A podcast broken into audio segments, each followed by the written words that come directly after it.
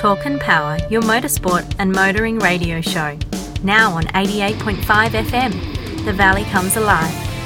And podcasting across iTunes and talkandpower.com.au. Welcome to the Talk and Power 621 2019 all time Welcome to this special episode of the Talk and Power podcast. This is the best of 2019. I've got Simon Gonzo Travellini here and Todd Brinkworth. Thanks for joining us, guys. Thanks, Nick. No worries, Nick. We're going to walk through the year that that was, and we'll start off with uh, this is in well, it does go in a I will say in a particular order. I was going to say no particular order, but this is like in ranking of our highest rating episodes.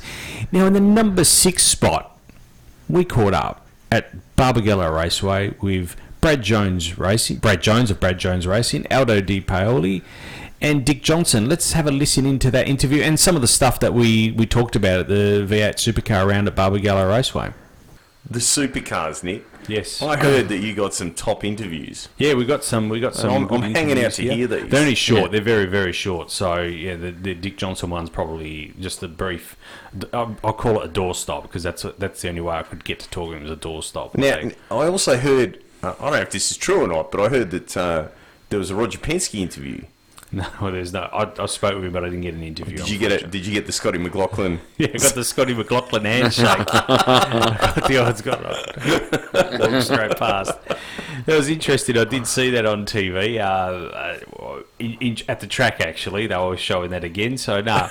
Look, it was a great weekend. If you if you haven't heard about it, go to our website, and I've written a little blog there about the whole the whole weekend. But it was an absolutely magnificent weekend.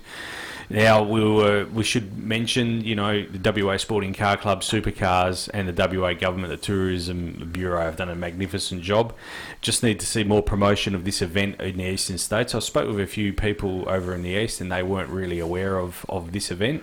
So I mean, to get the tourism here and the people here, we just probably need to do a little bit more work there. But the event itself was magnificent.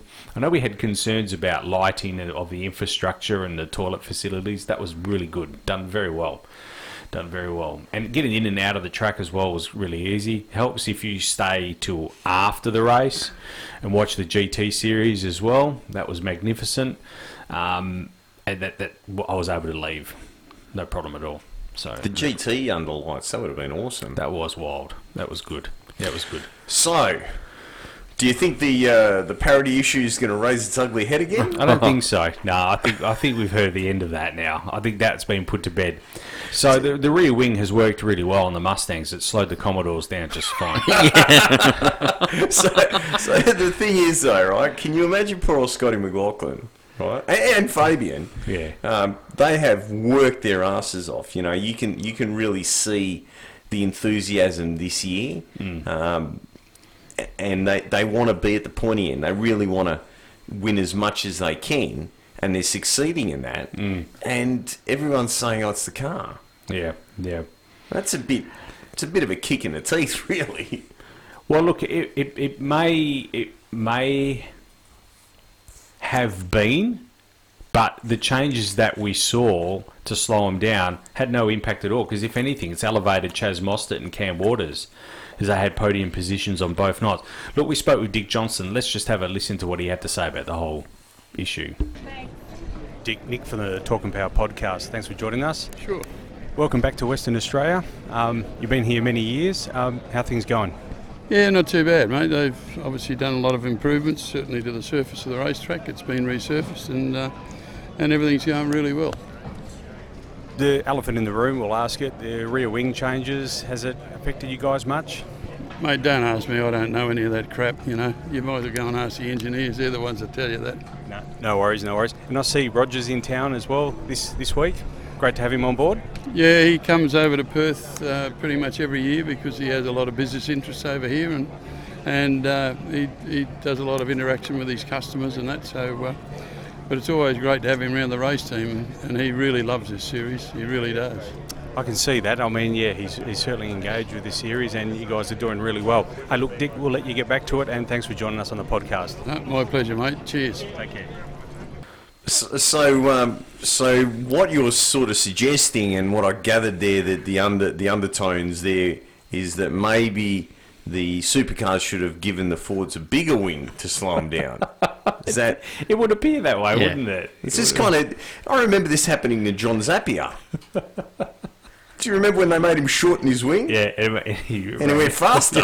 right. what were the guys thinking? Of course, if you take away the, the drag, it's going to go faster. Look, Scotty, what I really liked about this on Friday night in qualifying, Scotty laid down the gauntlet, and and the the triple eight. I don't know, he he laid down a fast time, track record, I might add, uh, not the overall record. Gary Westel uh, uh, has that, but Scotty had the track record, um, fifty two nine, I think it was. Didn't really need to go out again. Whincup and Van Gisbergen weren't likely to run that sort of number. Um, but Scotty asked for another set of tyres and went out again and betted that time once again. So really cemented. And psychologically, I don't know. I don't think it played any part against Triple Eight, but it's certainly he laid down a time, and it was really great to be there. Actually, it was uh, quite quite. That was Friday afternoon. Actually, Do you, do you think this format's working? Because I, I did hear a lot of teams complain that having 15 minutes to service the car didn't really, you know, work for them. No, I don't think so either, and it was a bit confusing for the crowd as well.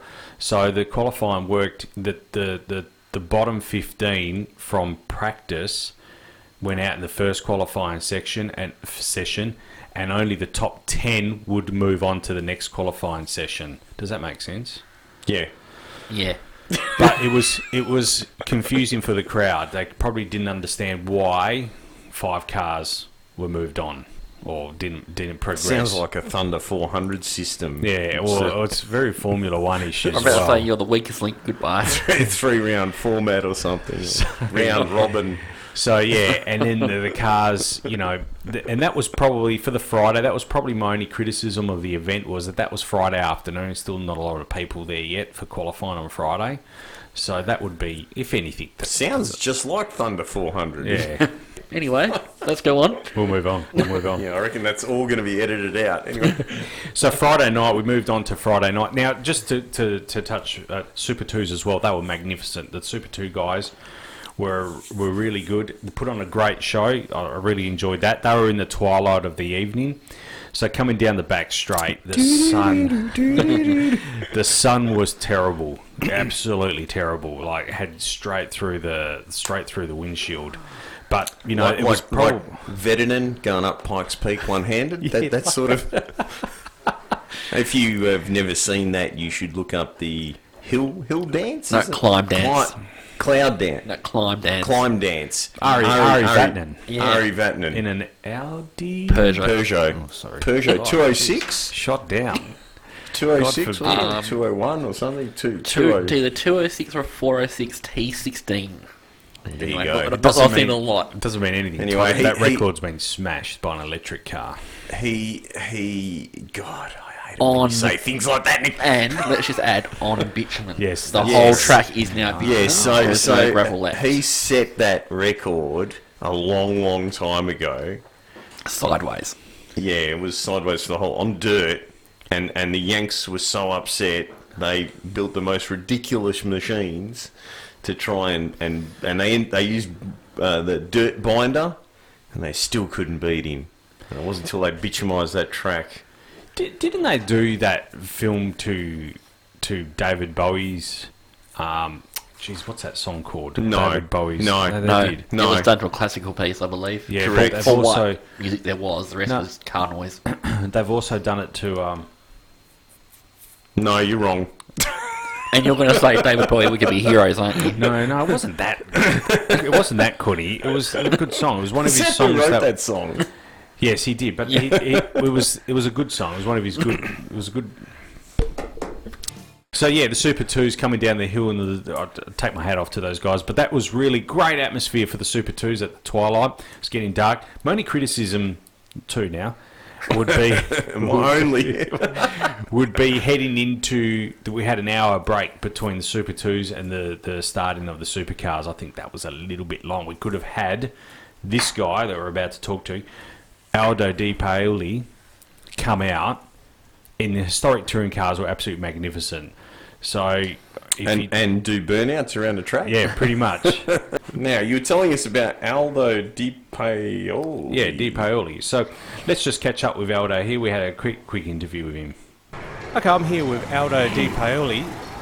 Aldo, what a magnificent race, and thanks for joining us on the Talk, Talk and Power podcast. Yeah, thanks, Nick. it's all good. Yeah, no, we had a good run. Well, I think we need to explain to our listeners. Um, you came from last to first.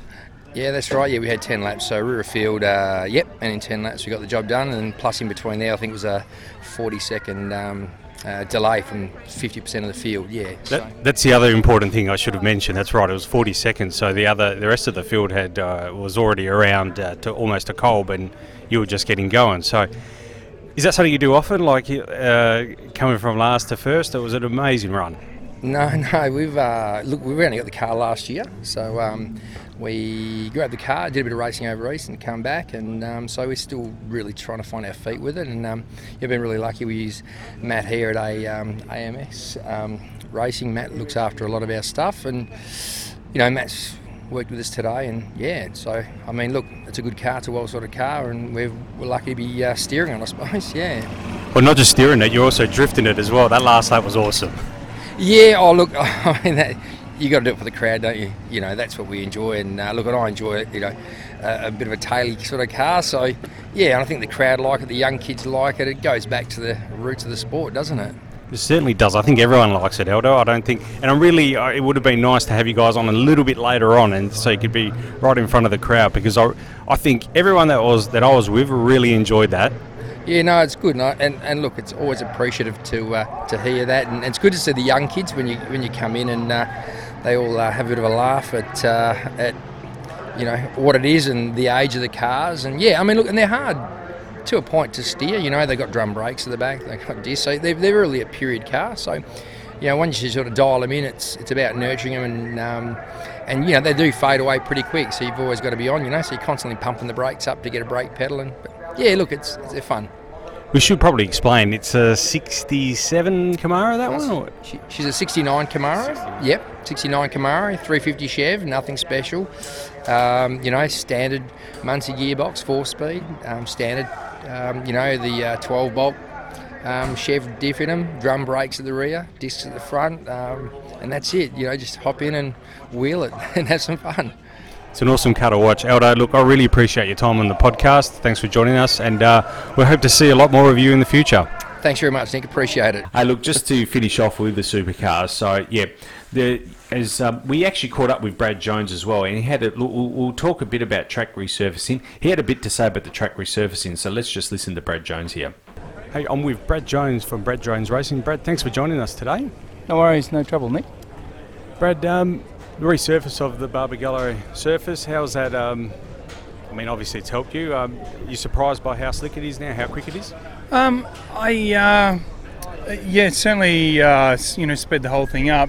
It's quite an interesting texture that they've put down here, where um, I don't think we've quite seen the sort of grip that we you know we saw at Bathurst when they resurfaced it or Tailem Bend. So I think it's a, a very different mix of material. So, um, but the other thing is over here, it seems to weather pretty harshly. So hopefully there'll be some longevity in the surface that they've put down. Yeah, certainly. I think the last resurfacing here was probably in the late 90s, and you're, you're right, it did weather pretty significantly a few years after that. Tell us, just in that last practice session a bit a couple of hours ago, would you have got much from that practice given that we're racing two night sessions here? Ah, yeah. Well, look, we're going to be qualifying in a little while, so I think that you know that practice session's all about about qualifying and and um, and and getting on top of things. So I think anytime you run the car, you learn a little bit. Um, we just need to.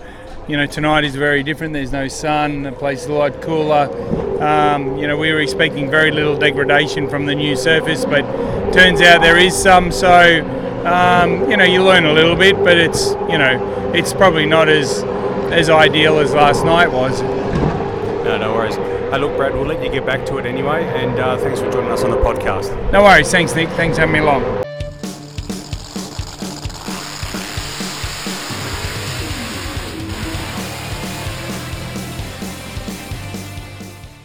All right, that was awesome to have those guys on board.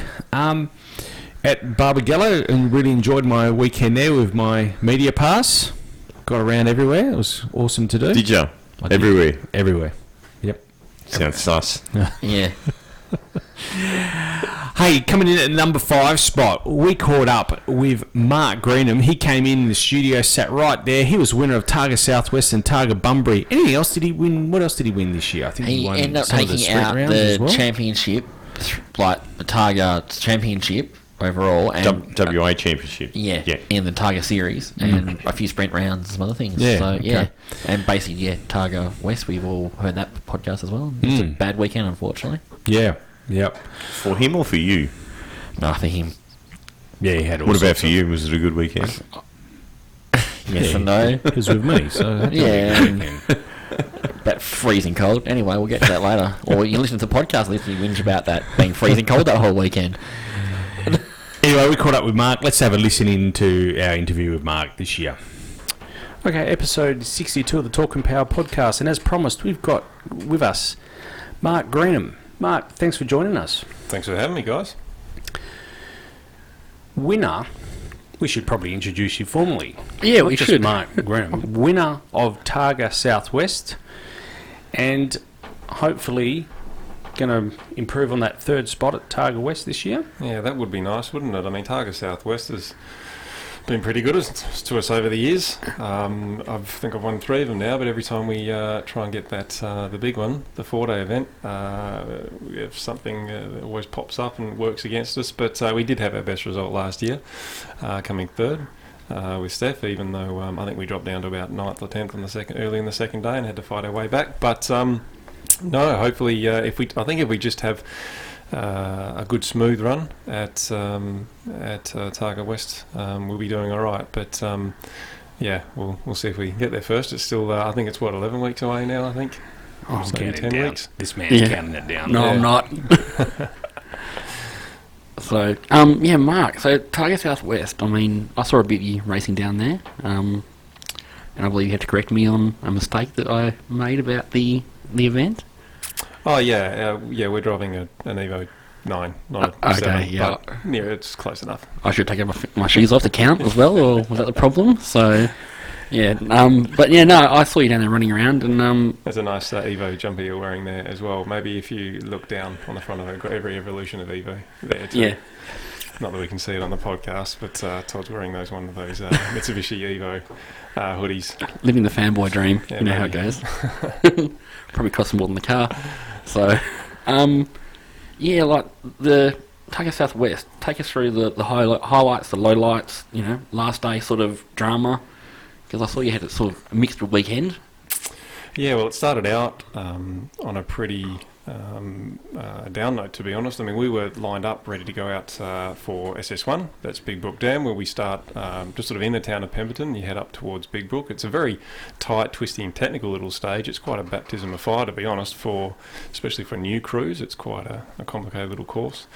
And unfortunately, we had another competitor um, run off the road about five or six cars ahead of us. Um, so yeah, you know, we're sitting there all sort of lined up, ready to go, and um, you know, you see all the crew and that, and all the officials do the do the sort of know kill the stage kind of thing, and uh, all the um, ambulances and, and um, emergency crews sort of file out, and uh, yeah, that's uh, it's not a nice not a nice feeling.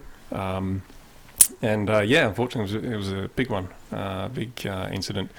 Um, fortunately, both uh, both the crew are recovering, recovering well. Um, I've been uh, in contact with the driver, and he's he's doing well as, as best uh, can be expected. He's already flipping through the Demon Tweeks catalogue, uh, looking for new car parts. Yeah. so um, I can relate to that. Um, Yeah. But so, so yeah, that um, yeah, so uh, not a not a great way to start. So uh, in the end, uh, they they cancelled those first four stages on that tight and uh, twisty stage, and um, so it was straight out to the uh, Pemberton Northcliffe stage, which is a very very, very quick tarmac rally stage. In fact, I'd say it's arguably probably the quickest in Australia, even with the 200 kilometre an hour uh, speed limit.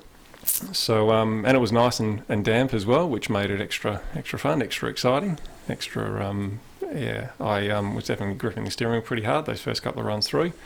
Um, but um, yeah, it, it, it worked out. We just sort of eased ourselves into it into the uh, first couple of stages, um, and then sort of built up our pace from there. And yeah, it was going pretty good. That's good. So, and then I saw you sort of race Saturday afternoon. You sort of just kept on the pace most of the afternoon, and then I believe Sunday you ran into a few dramas, but you managed to hold them at bay and will take the weekend home. Yeah, that's right. I mean, that, that so we were in a, a reasonably close fight with Will White early on in the piece, um, and um, we lost a little bit of time to him with the first couple, and then made up a bit on the second couple. Will was also having uh, some technical dramas of his own uh, with his engine. Um, I think we equalled him on the fifth stage, but uh, then we found out that uh, got handed a whole bunch of speeding penalties. So I think he he does have a limiter on that car, but I'm not sure it was calibrated properly. They changed some gear ratios and that sort of thing, and that um, um, obviously that wasn't quite uh, didn't go quite to plan for him. Uh, and once we found out he had about 40 odd seconds of penalties, after that we just sort of yeah drove in kind of conservation mode. So you, you're not. I mean, you're not backing right off, obviously, but you're not taking any sort of unnecessary risks, and you're just sort of looking at uh, the sorts of times that he's doing and just maintaining, make sure you maintain that gap uh, for the rest of the afternoon. Uh, yeah, so that was the Saturday. Uh, and on the Sunday, um, we do seven stages. So we do four stages through the town of Pemberton and three up Pump Hill, which is just around the corner as well. It's a short little sprint stage, and they just they run them one after another. So there's no service. Once you start on Sunday, you, that's it. You do seven stages in a row. There's very little time in between stages to do anything if anything goes wrong. And um, yeah, straight into the I think it was the the third stage. So that was the second run on, on um, Pemberton. We just hit a rough rough patch of the road. So there are a couple of spots in in the Pemberton down stage that are a little bit rough. And uh, we broke, we didn't know it at the time, but we broke the uh, right front strut. So we heard a big whack, and the, the car was suddenly pointed in you know, odd directions and crabbing up the road and wouldn't brake and was scraping on the ground. We didn't really know what was going on. We knew all four wheels were still on the car. And uh, so there was a bit of a panic after the end of the um, end of that stage, and we all jumped out and had a bit of a look. The race talk crew um, got underneath the car and said, "Yeah, look, the strut's gone." And I just look, is will the wheel fall off? And they said, "Mm, "No."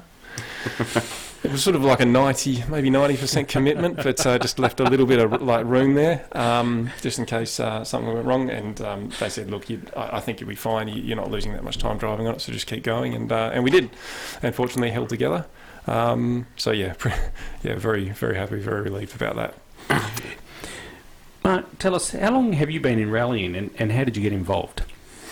Well, rallying I've been doing, I think, uh, since about um, 2014.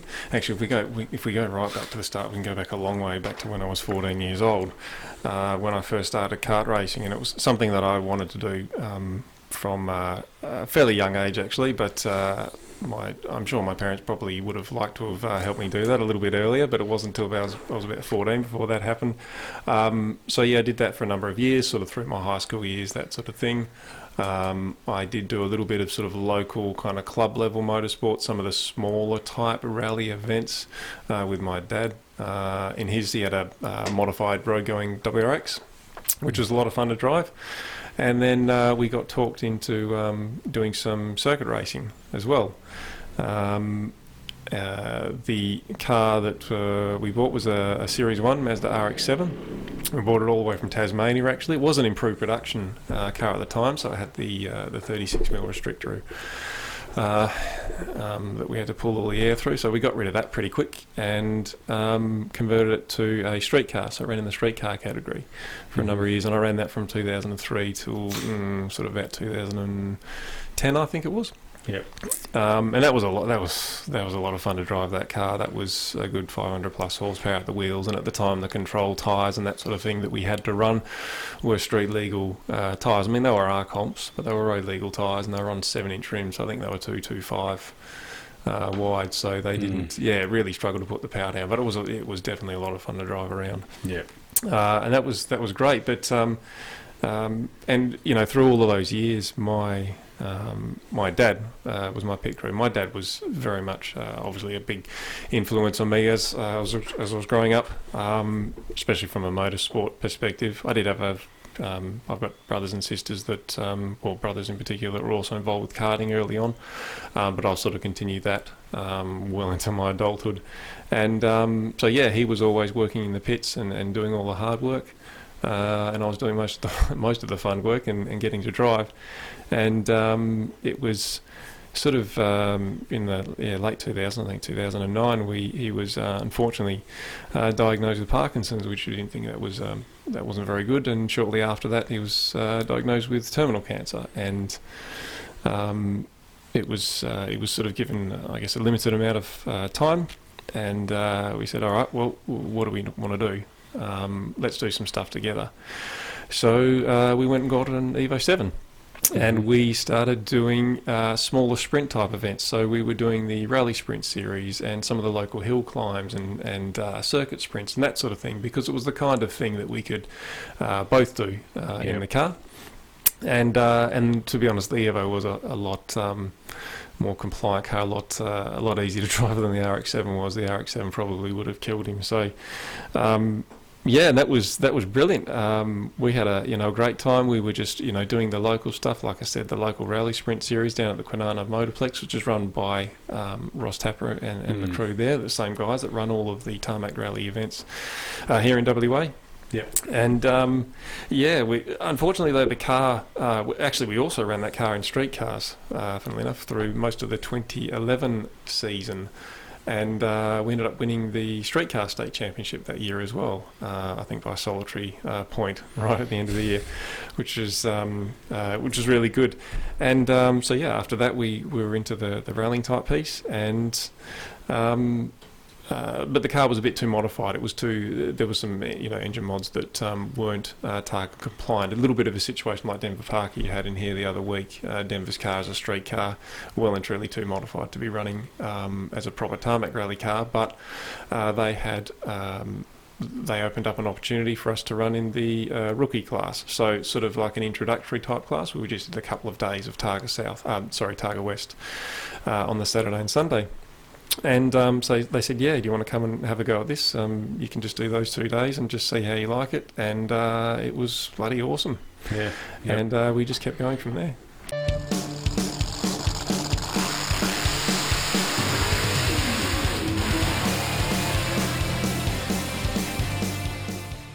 All right, that was Mark Greenham. Now, in the number four spot, who do you reckon we've got, Todd? Don't know.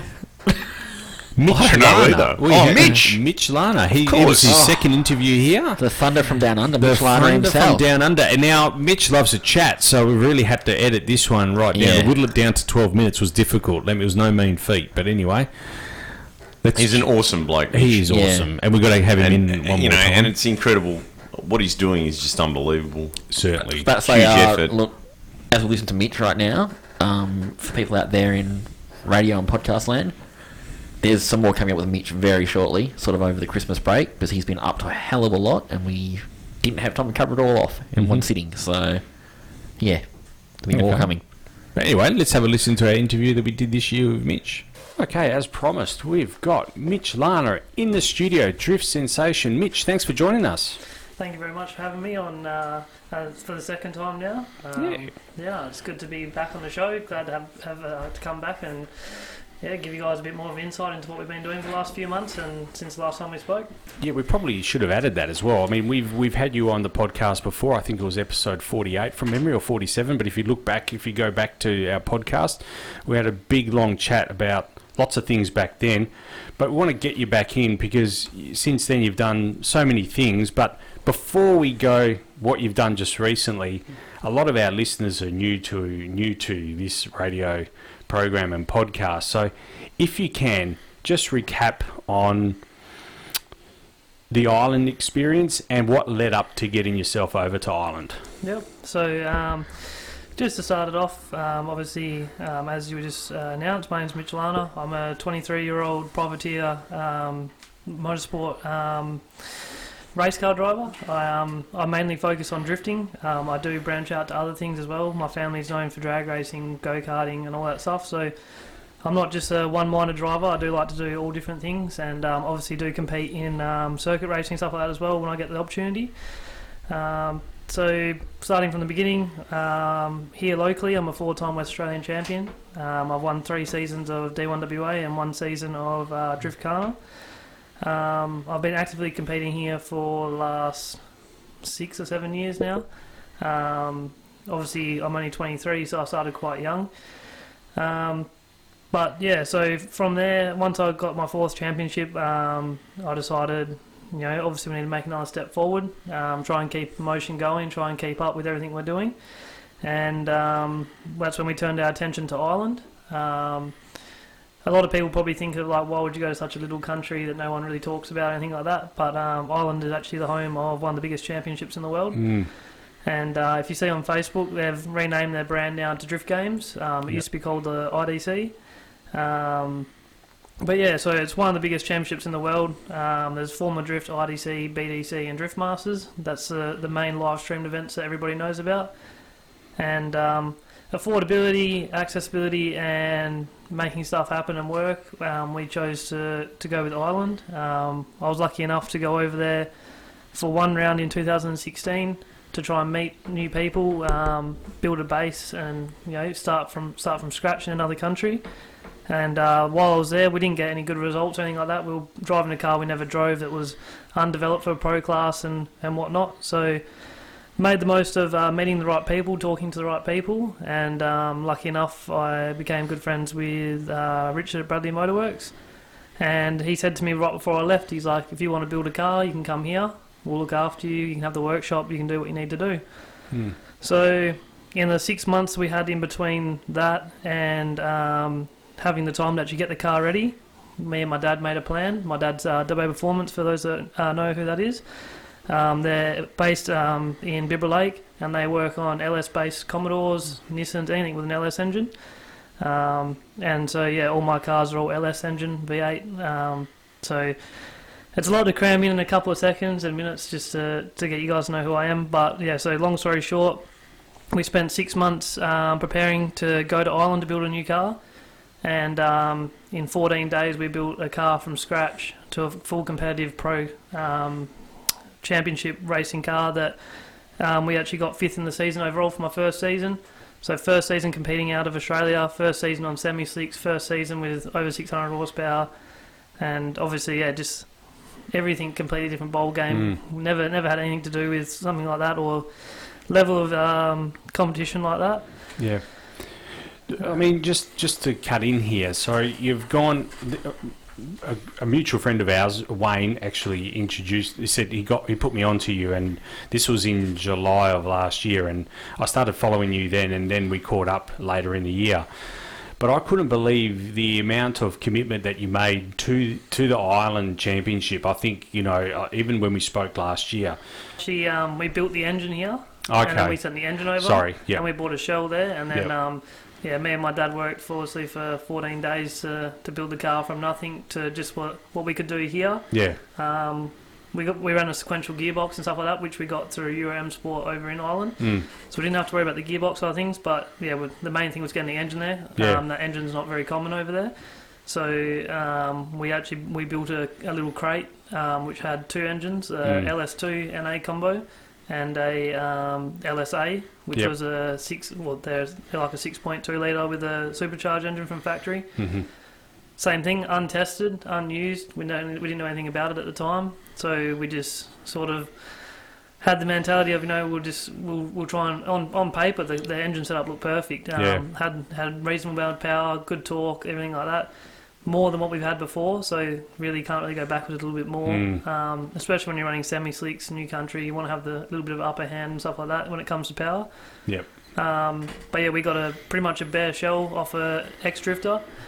With 14 days, obviously we didn't really have time to go into fabricating the chassis, going all out like that. So we had to had to bite the bullet and buy a car that was already semi-complete. Um, the car had actually been running the seasons um, uh, before we actually got it, um, but he had engine dramas the whole time he had it. So he um, yeah gave us well when we bought the car, it was basically just a shell, no Mm. engine, no box, no suspension, nothing. Um, obviously, to put the LS in, we had to do our own fabricating, new uh, subframes, new everything. Um, so yeah, we pretty much had a full car overhaul and rebuild from from ground up in 14 days. So Yeah. Willow Springs. Now, I've never been there myself, um, but I've seen it. I follow uh, Adam Carolla on CarCast, and he races a lot of vintage, historic vintage cars there. and I've followed a, a number of his races there, and I thought, geez, I'd love to race there one day. It's, it looks like an awesome track with heaps of elevations, and it looks difficult. It actually looks challenging.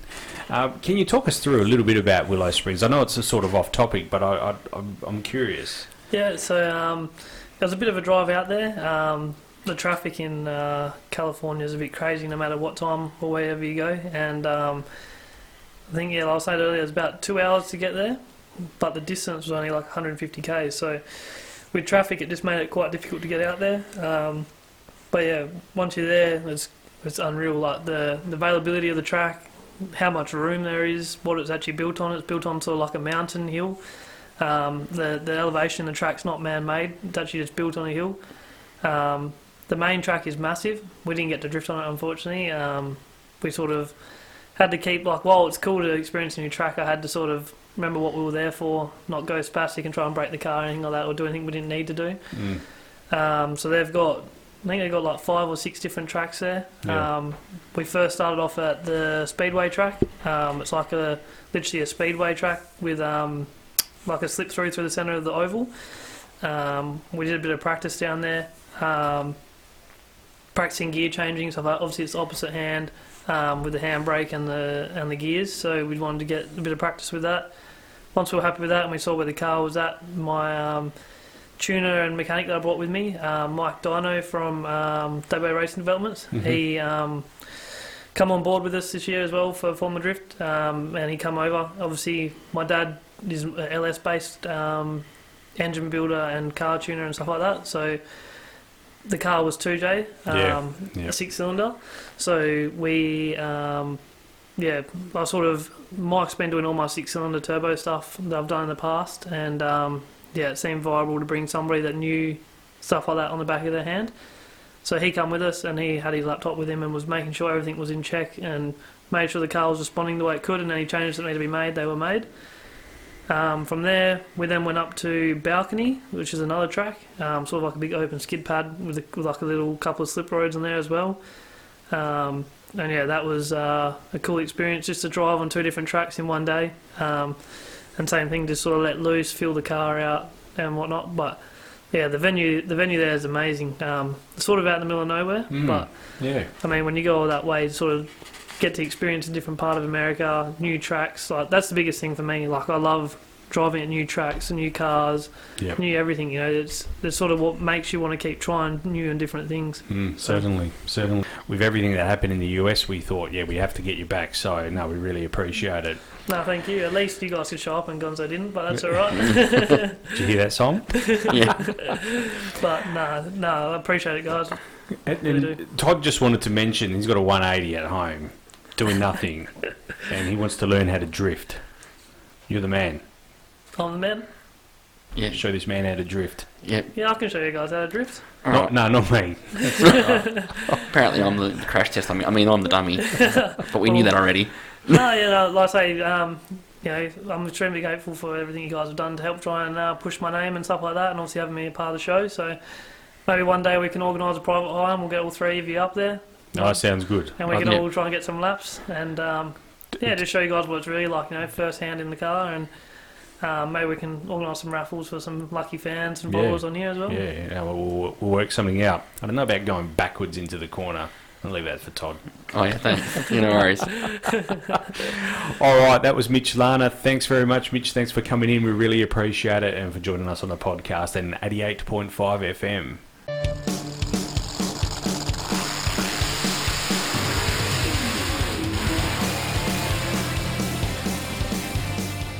All right, that was awesome to have Mitch in here. Hey, now coming in number three, Denver Parker, winner of the WA Streetcar Championship. Your man, Todd. Nuggets, Yeah. as you affectionately call Yeah, him. you'll hate that I said that on the radio and that, but yeah, Nugget. Uh, um, he had you a, are so dead. I know. no, look, he's had a, a stellar year, and uh, yeah, like one to go watch and have a listen to and listen to the interviews, and he's been here a couple of times now. So yeah, I have to be honest with you. I have to be frank with you here. This was probably one of the. We had a lot of commentary on this episode, and Yeah. it was probably one of the freest flowing, funniest episodes Oh, we've a done. top bloke. Yeah. Top bloke. It was really, it was just great sitting down, having a chat. huge effort. Uh, I don't think we like those cars are so developed now. I don't think re- people really appreciate them. They're so close to being sports sedans. It's unbelievable. Mm. Yeah. Well, they technically run under the sports sedans banner when they go over east. Over east, yeah. Yeah. So let's tune in and have a listen to Denver. All right, as we said before, we've got Denver Parker in the studio with us tonight. We're having a good old laugh about the, some of the crazy stuff that he got up to. These guys. Hey, um, so Denver, talk, talk us through. We, we touched on it briefly. You won a championship this year in the street car um, association. So just talk us through a bit about that. And um, I mean, I guess the floor is yours to to to talk about what whatever you feel like, basically. uh, yeah, I, I kind of got lucky, I suppose, in that I, I reliably t- did every round, um, finished every race, dropped out of qualifying once because I blew the diff out of it, but you know, we fixed it and then got back out on the track for all three races. So, Mm. it- you know, at, at the start of the year, a couple of the quick guys, you know, Andy from Hyperdrive, he broke his the night before the very first race, and then Yeah, had okay. issues in the second round, didn't make quali. Um, a couple of the other quick guys, their cars weren't ready and stuff like that. So I kind of got lucky in that aspect. Um, and then, yeah, sadly, a few guys got cleaned up, and what was meant to be the third last race and ended up being the second last race. So Mm. By that point, I had such a significant lead that I kind of went, oh, look, we'll just drop the last round, and hopefully everyone can fix their car, and we'll come out for the big one at the end. So, Yeah. I don't. I don't think there's any luck in being prepared. That's that's true as well. You know. You know, there's a saying in racing that says to finish first, you need to first finish. Yeah, well, that's it, isn't it? So, and, yeah, you can still have the best preparation and have an absolutely terrible year, and that's what happened to me a couple of years ago. You know, I thought I had everything prepared, and then a dumb thing like I had a bolt fall out one of the suspension arms in the very first race of the year, and then blew the diff out. of it. SVG. Was it that sad? no, Roland Dane was not in my garage. so yeah, look, it, I, it, I got lucky in that sense, but yeah, I also had a it literally pretty trouble-free year sort of run. So Mm. yeah, won three the first three rounds, and then came second on the next three. So Yep. yeah, it's good. So tell us, 2020. What, what what's the plans? Can you talk us through that? So uh, the whale's getting retired as such, as I Mhm. affectionately call it. Um, a few reasons. As I said, when I was on the start of the year, I wanted to go and do Targa, um, and it's just never going to comply. You know, to, to make it comply would be completely altering what the car effectively is, and I don't really want to do that because, you know, it'll lose its touch as such. Mate, that's Um, a championship winner now. oh, yeah. That's doubled in price. I'll. I'll put, put that in a museum somewhere. Um, yeah, so look, it, it, they've brought out a really interesting rule set for the, the next few years of Targa on a national level. Um, so I'm going to try and put something together in that aspect. I'm not quite sure on what I've asked for some clarification on some of their rule set to see where that kind of goes. But it could also mean that I may have to pull bits and pieces out of the, the, the 33s that stands because, you know, stuff like brakes and things like that. I could transfer over to another car and electronics and, mm-hmm. you know, we'll see what happens there. So. So I heard there's a spot where the 17 car was meant to go at Penske's, but no, they're, they're fixing that. they're fixing it. yeah. They're, they're, they're going to got sent to was it Pace that do all the, the Pace, sheds? yeah, Pace, so yeah. it's Pace getting fixed at minute, and it will go to the museum as as it raced at Bathurst. And Yep, with the, yep. the full library from there. So With which, which engine? The, the Q engine? you'd have to ring Dick and ask him. I think. Yeah. You- the- it- just touching on that, you can buy the body parts, they, and all the money goes to charity. Charity. Yeah. oh, okay. Yep. yeah, there was a big pile in their, their Mm. workshop the other day. So Yep. So yeah, that's getting done, and then you know, hopefully I'll, you know, as I said early in the year as well, I want to come and do some endurance stuff, hopefully overseas. So I'm going to try and start making some avenues into that, and yeah, because if you want to get to places like Spa the Nurburgring and things like that, there, there's a process you have to go through to qualify for those sort of races. So I'd like to try and do that before I get too old and yeah, Mhm. Lose the competitive edge. So you're going to let the cat out of the bag on the new car, or I don't actually know what I'm doing yet. I have a couple of ideas, but yeah, it's a case of I, I need to speak to Tara and I'm waiting on a reply from an email I sent them a couple of 180 weeks ago. SX with a 4G? Tell me that. no, actually, we can't actually do it. No, unfortunately. But, You yeah, tell them it was a special New Zealand model or something, like the 86. well, you could probably actually run it at Targa New Zealand. They've got a very interesting rule set over there.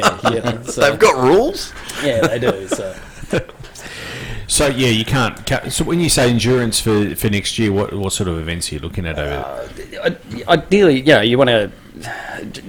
The dream would be GT3 or GT4 or something like that, but uh, obviously that's time and money and things like that. Uh, there's a class that runs.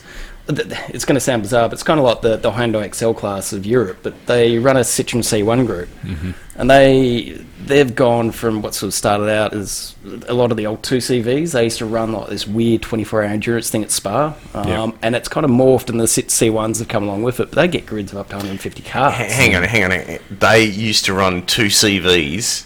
They still do. do, you, do you guys know what a two CV is? You know what two CV means? No. Two horsepower, two cavallos. oh wow, there you go. I didn't know. They, they've got a few more now. They've got these uh, weird BMW bike motors. They're, they're actually spastically fast. Um, I can't think of anything that would be more insanely unstable at speed. I think they've fixed that. but they used to have that elastic suspension, didn't they? they had suspension. They had something.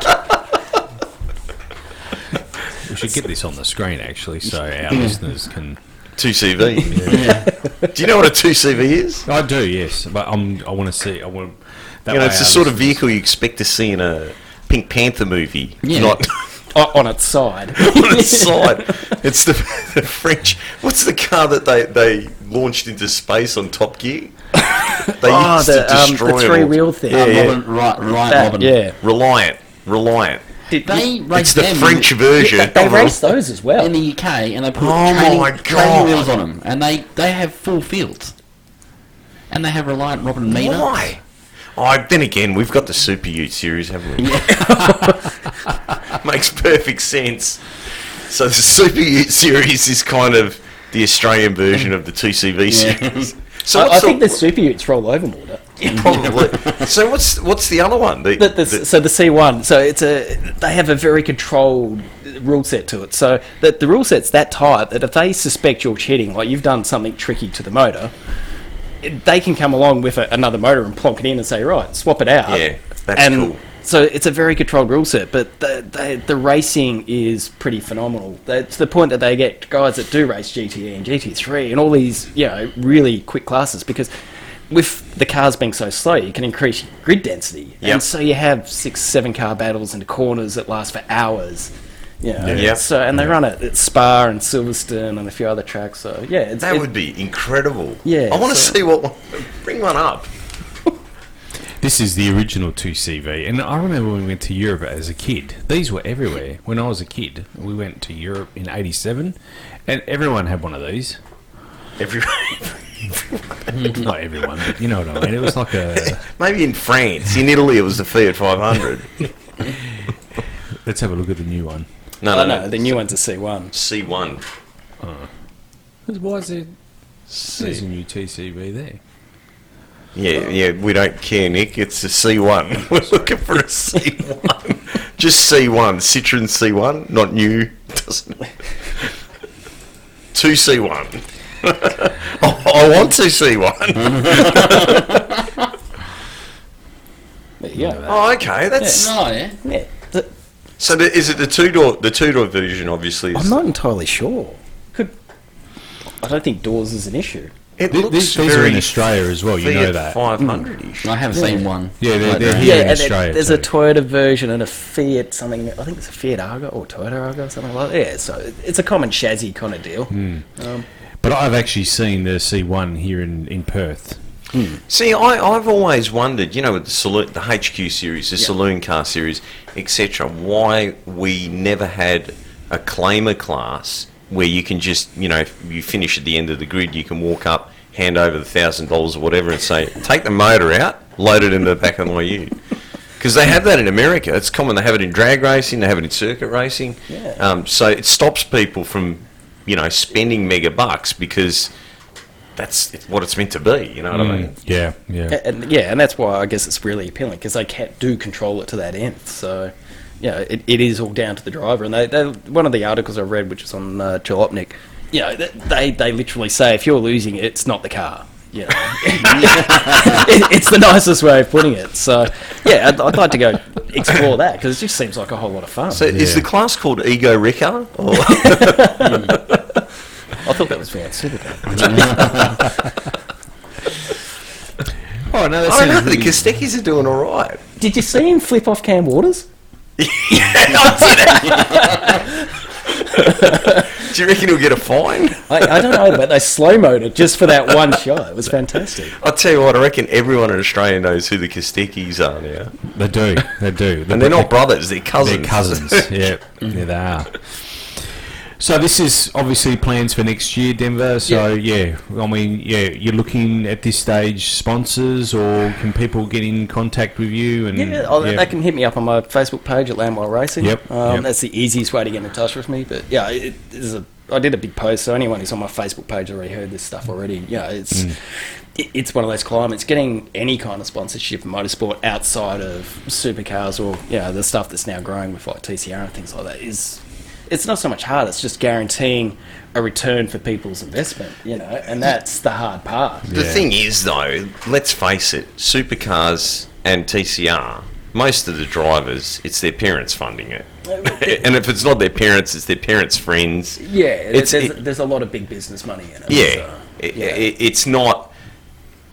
We've lost that part of Australian motorsports that made it so great, where a few mates could get together, slap something together, and, and have a crack. Yeah. You know, that's completely gone now. Yeah, Um, like- and it's so hard to do something. You look at America and Europe, and things like like that stuff is so easy to get to. You know. Yeah, yeah. Yeah, you look at, I suppose, the, the 24 hour lemons things is a great example because in America it was you could just turn up and run a car, you know, Mm. and stuff like roll cages and things like that were optional. Whereas over here it's it's an added expense. you Yeah, know, so yeah. it's just add, add, add, and what do you do? Mm. You know, so what seems like cheap fun suddenly becomes rather expensive. Yeah, I, I looked at the 24-hour Le Mans. I went to it last year, as you know. We did a podcast from down there. They didn't. They didn't run it this year. They're going to run it next year. But I looked at that doing something for the podcast point of view, just an EA Falcon or Well, an just EB Falcon. Nick, Captain Scud, is working on something. Oh, is he really?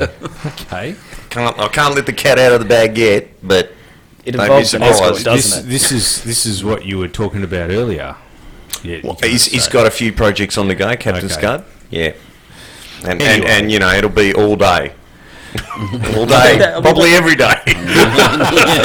well, they just released next year's calendar for those events, and the Collie one is a proper 24 hour Mm. non-stop Yeah. day night, not the, the split 12 hour 12 hour thing. So. Mm. But yeah, the cost of doing it for for for us was, I thought, up there, you know. But I don't know. We'll we'll have a look at that maybe in a Need it. couple of years' time. Need to get that Volvo from the, the 1974 Bathurst. Oh, Or yeah. 76, 76 Bathurst. Yeah. And when you On the get a hi- Uniroyals. When you get a hired driver, by the way, you know, when you're a hired driver. I didn't say that on air, I promise. I, I can probably get my hands on a reasonably cheap Volvo, actually. They're not cheap anymore. yeah. No, uh, they, they, they've become collector. Okay. Fair enough. Everyone's putting an LS or a Touge in them. Yeah, yeah. As, long, as long as it's got original patina, then it's. All right, Denver. Look, thanks for that. Well, um, we really appreciate that, and thanks for coming in. And I mean, not, not sending you, just thanks for filling us, keeping us updated with where you're at, and uh, we really appreciate that. And um, yeah, look, I mean, we wish you all the best for next year. And um, sad to see Landwell be retired, but it's there'll, um, there'll be another. yeah. we can, we can. It, he actually, sorry, question without notice. He's but building a barrow now. Are you participating this weekend at the Wanneroo 300? No, and that? uh, the, the one over 100 now. Oh, 100, I, sorry. I don't know what's happening with that because I know they had fairly low competitive entry numbers, so I don't know if it's actually going ahead or what's Oh, going wow, on. okay. So Righto. Right. I couldn't tell, but yeah, Yeah. They, they reduced it to a 100 in an effort to try and get people, and then yeah, it was a case of too much, too little, too late Yeah, for a lot of people. So Yep. All right. All right, Denver, we'll take a short break here and we'll be back right after this.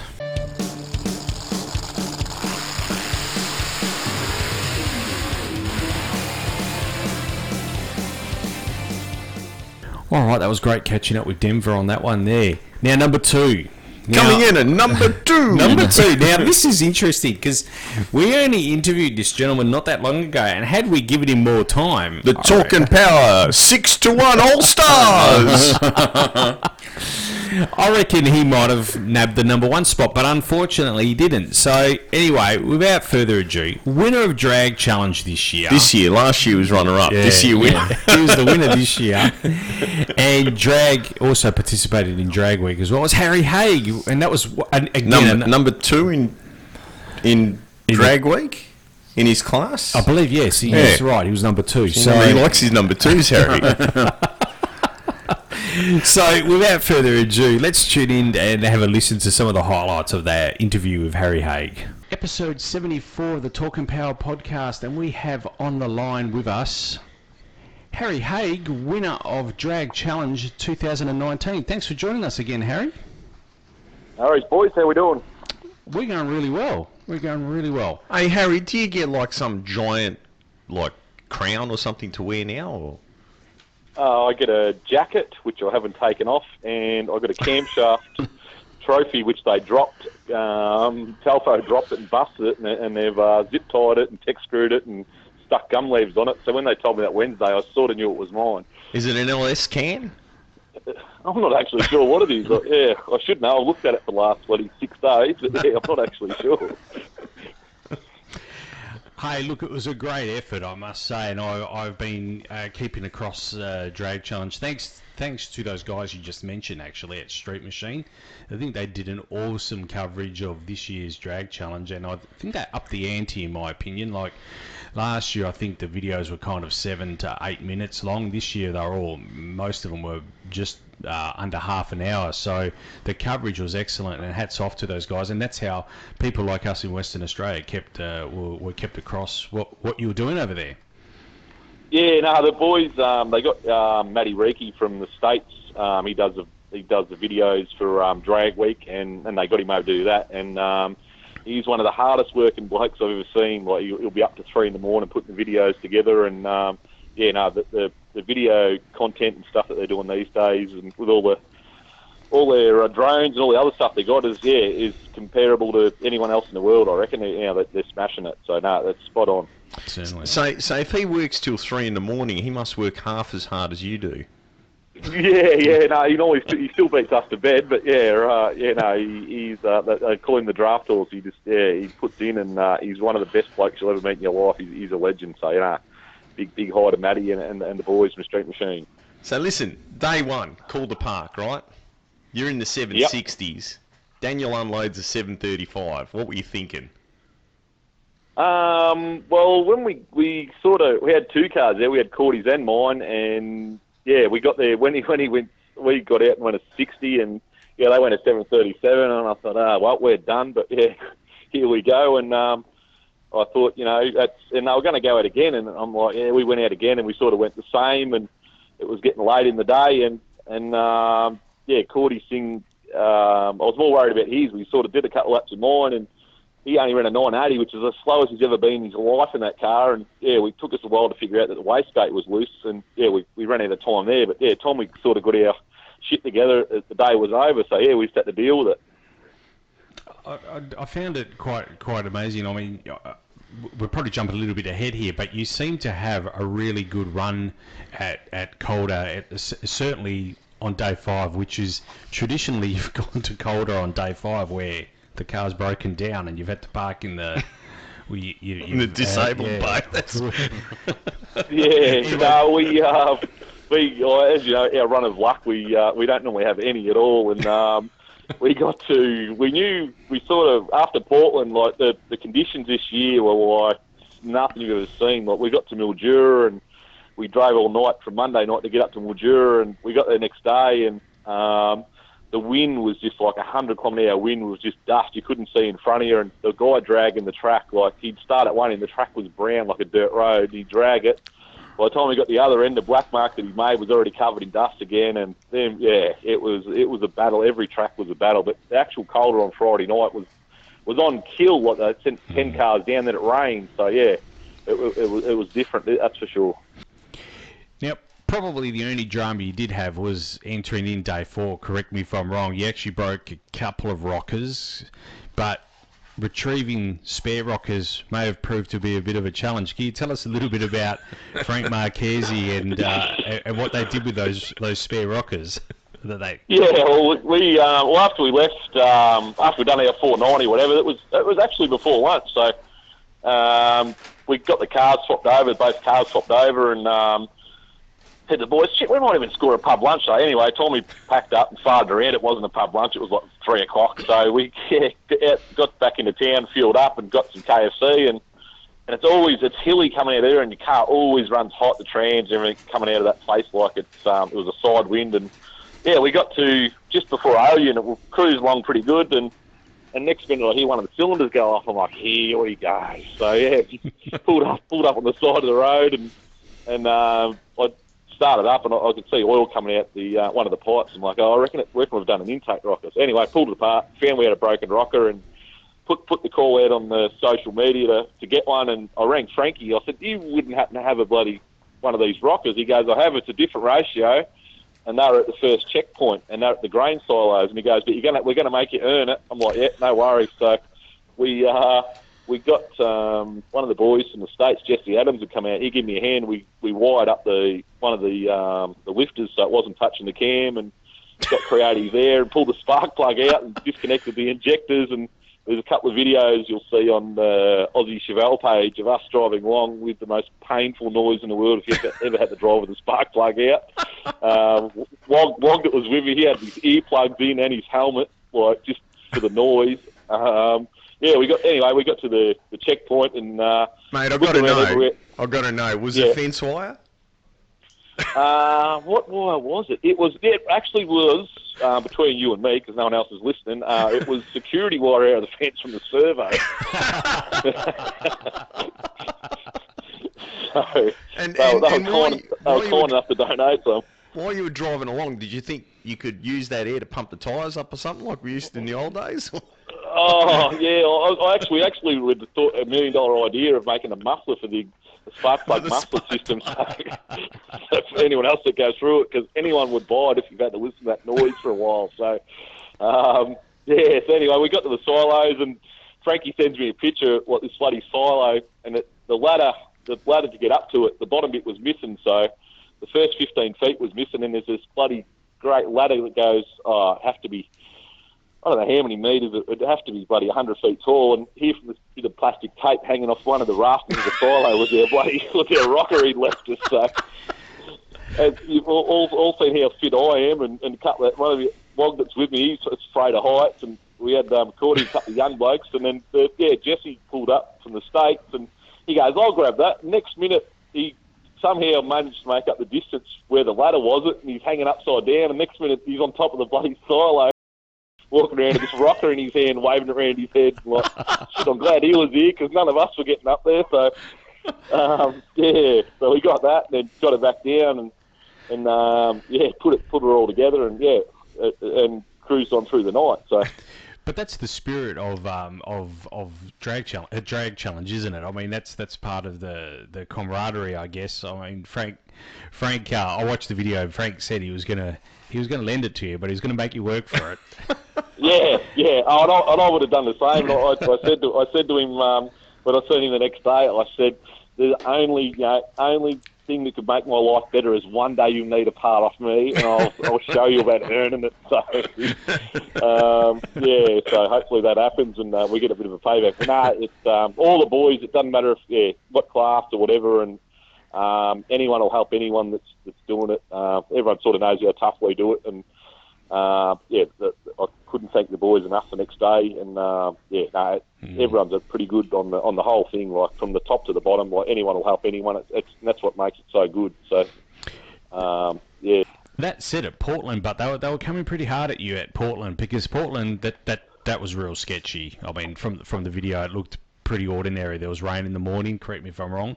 And you you unloaded a 505 and a 507 there, and that it was a massive pedal in in those two passes. I thought. Um, yeah, well, the the track when we got there, like we, they were talking rain all, all the time, and we got I think we got an hour and a half from the track. The, that um, when we left Mildura, we we rolled the swags at the truck stop. None, they're all, all bugging, and one of the other mates that was driving Cordy's car, he's like, "No, I'm done." He goes, "I can't go any further."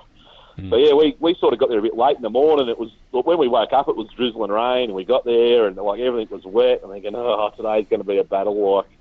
And yeah, every time they went to start the track, it would bloody drizzle rain and whatever. And it was just, I rode, I had a little pit bike, and I rode down the end of the track in the morning, and you could see sort of the moisture in, in like it wasn't puddles, but you could see all the damp spots, and there was no sun or anything to dry it up. And um, yeah, I, a couple of boys went down, and I think, I think someone hit the wall, or whatever. But yeah, it was Yeah. sketchy like Yeah. all day. Like um, even with Cordy's car, like Cordy lost first gear at um, Mildura, and I said, mate, don't spool it up or anything. Just put her in the beams, just drive down in White Nana, and just get it back into the lanes, and we'll save it for another day. 'cause he's only on a little tyre, and if it comes home hard, where where everyone was sort of getting loose, I thought we don't need that again. So um, yeah, but we sort of yeah we hung around.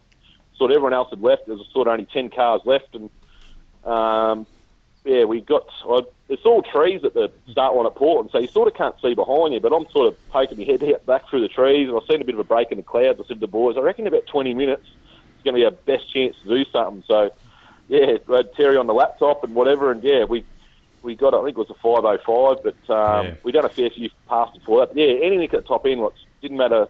Well, we'll knock and power out of it and everything. It'd still get loose in the top end. Like um, yeah, it was a real battle.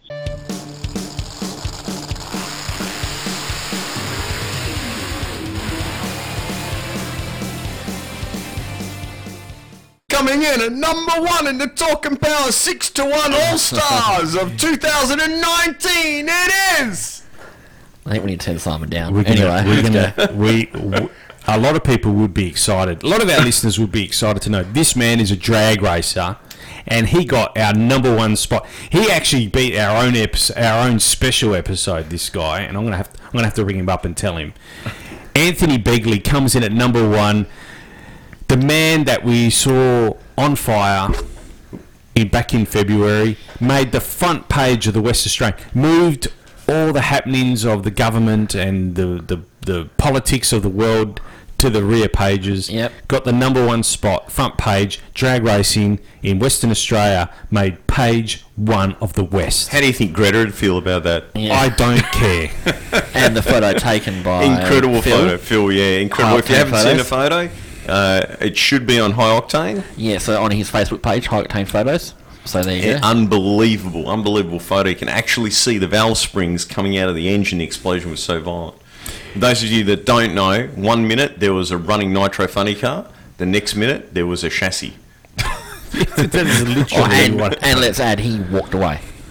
Anthony, Anthony Yeah. did. Begley did. Yeah. Yeah, yeah, Yeah. hundred percent. Right. Yeah, but that's Yeah. because our safety's so good. Yeah, exactly. So he got the number one spot. He actually beat our episode 50, which I can't, well, I can't believe it. It's what happened. But he beat episode 50, which was Cake, Hemi, and the Bathurst Yeah. 12 hour. Well done, Anthony. That was probably my one of my favourite episodes. That's the episode we started up there. You Hemi. liked the cake, didn't you? Yeah, Yep. yeah.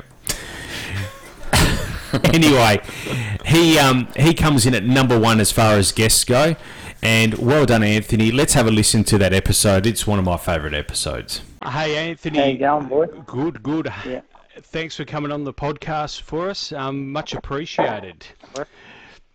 No worries, mate. Hey, um, let's just kick off, and I'm going to rattle off uh, a few classes, and you tell me yay or nay if I've got this right or wrong. Top fuel, Yeah. nitro funny car, Yeah.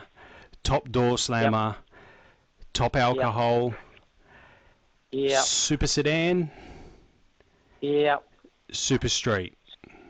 yeah. Have I missed Double? A funny car. Oh, double A. Funny car. Yeah, funny double car. A funny car. So comp Competition eliminator. eliminator. Yes. My apologies. There you go. I did miss one. Now, now, now, he's, he's got me. He's got me on top fuel and nitro funny car, right? He's got me Yeah. on competition eliminator, but he hasn't raced bikes yet. Uh, that's what I wouldn't mind. I want to have a go on a top fuel Harley.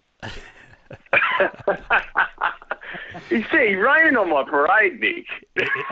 he, he is. He is. you know, you know that's that's what that's what all these blow ups. Yeah, That's what all these That's blow right. ups are about. that's it, exactly. Getting used to it. Hey Anthony, let's just. I mean, we'll, we'll kick off with the elephant in the room. The big the big blow up at the Perth Motorplex a couple of weeks ago. Ju- in my opinion, it's actually not your biggest blow up. I think if I wind my memory back, 2013 at Western Sydney, I thought that was a lot scarier and a lot Yeah. bigger. Yeah, mate, definitely, Nick. It definitely was. Um, 2013.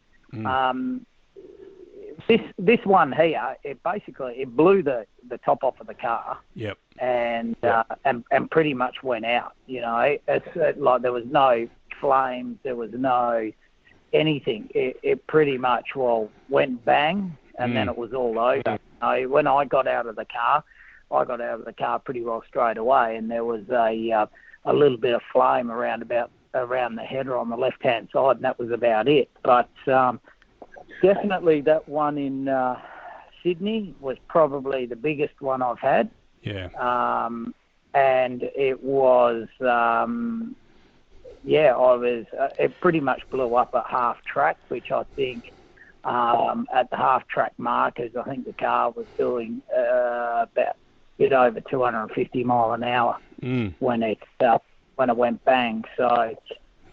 You know, all I tried to do there was uh, get it stopped. I couldn't see anything from almost the point of it going bang. And um, yeah, no, it was definitely a big one, and that was probably a lot more scarier as far as um, you know. You knew you had to get the car stopped. I was in the flames, obviously from from that point, Yeah. and uh, you know, I was in the flames until the car, till I safely got the car stopped Yeah. and uh, got out of it. And I, I didn't at one stage I didn't even know how fast it was going due to the smoke and the Mm. and the flame. It was uh, it was one of those things that you, your sense of uh, how fast you're going or even where you're going uh, was sort of uh, all out the door at Yeah. that point. Yeah. if, if I if I remember correctly, that that uh, was um, broadcast live over the internet, and I was watching it because only a few weeks earlier, you and I were racing each other, and I had that big um, top end, and I thought, Anthony, he's always got to outdo me, this bloke. He's always got to outdo me. But at the time, I've got to be honest with you, Anthony, I, I feared for your life because it's one thing to be on fire. We wear all the protective gear. We've got the fire systems on board.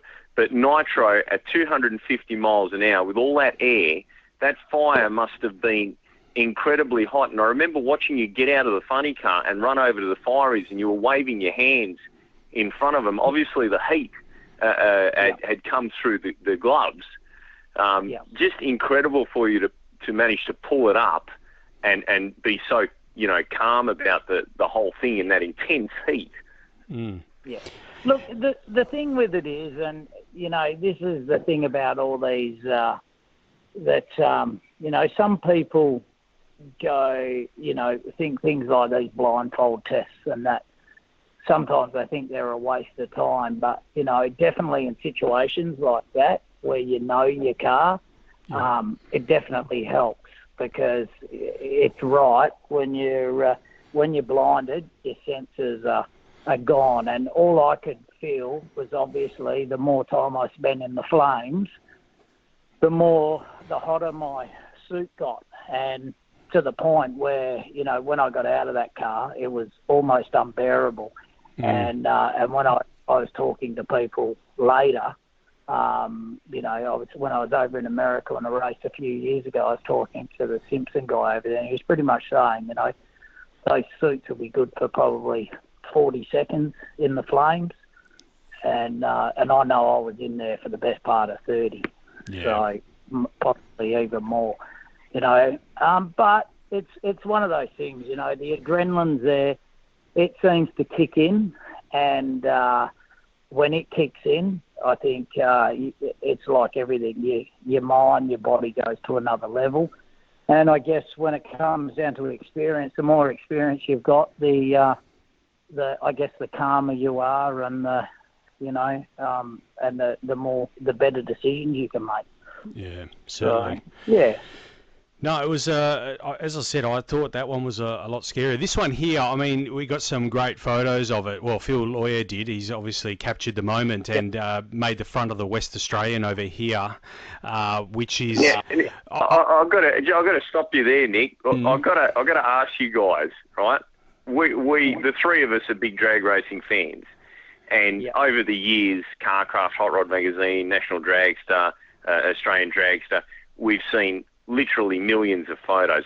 I, I'm going to put it to you guys. That is the best blow-up photo I have ever seen in my entire life, and for me, the quintessential part is the valve springs. drifting off into the sunset. Would you guys agree with that statement? I do actually. I think, Yeah. and, and I said it in our podcast last week. I think um, it'll be remembered as uh, that'll go around the world. That photo for many, many years to come, especially with the internet these days. Yeah, yeah, yeah. Well, look, I got a, um, you know, I've I got sent a screenshot um, of a paper in Germany Yep. um, that um, I had the three photos on it. I've, I've got it on my phone now that I was absolutely amazed with. I can't understand the writing. It probably says something like, "Look at this idiot." Uh, I'm not really sure. um, you know, it could say anything, but uh, I've got it there. So, and apparently that was a newspaper that somebody found in Germany. Yeah. Uh, and I'd spoken to some friends in America who drag raced in America that reckon, you know, for the, the best part of that week later, um, every time I went anywhere near a drag racing, it was um, site or there was um, they were going on about it. And and you know, realistically, I haven't. Uh, I guess we've seen some big blow-ups in America, and you know, comparing them against those, I think they're probably the same. Um, but I just think that the photo is what has done this and and said it all. Yeah. Um, because because you do get a lot of uh, you do get there are a lot of blow-ups that are probably not um, dissimilar to this. You know, I think it um, this shows. You know, in Australia, I don't think we've seen too many cars where um, physically bodies, especially nitro bodies, have blown off like that and been turned into Swiss cheese. But I think it's probably uh, possibly um, we've been seeing it a lot in America, probably over the last four or five years, and I, I guess um, you know that car that we've got has got all the late model um, Schumacher seven heads and probably got a bit more comp in it. Um, you know, bigger blowers, bigger fuel pumps, and I guess that's you know when you start to get to that, um, you know, you start having blow ups like they have in America. Yeah. Things are, are not quite right. Yeah. So, I, I was, I was going to pull you up a, a little bit earlier when you said you got out of the car. I think a better description was you got out of the chassis 'cause there wasn't a lot left. Mate, mate, that's the easiest I've ever got out of a car.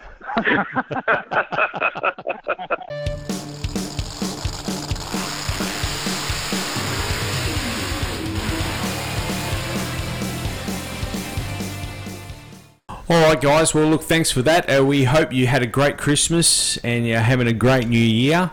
We are going to be back in 2020, 2020, and can't wait to have you all on board. Uh, we've got some more special podcasts heading your way, so don't be panicked, even though we're.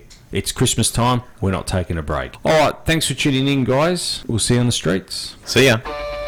Talk and Power, your motorsport and motoring radio show. Now on 88.5 FM, The Valley Comes Alive. And podcasting across iTunes and talkandpower.com.au.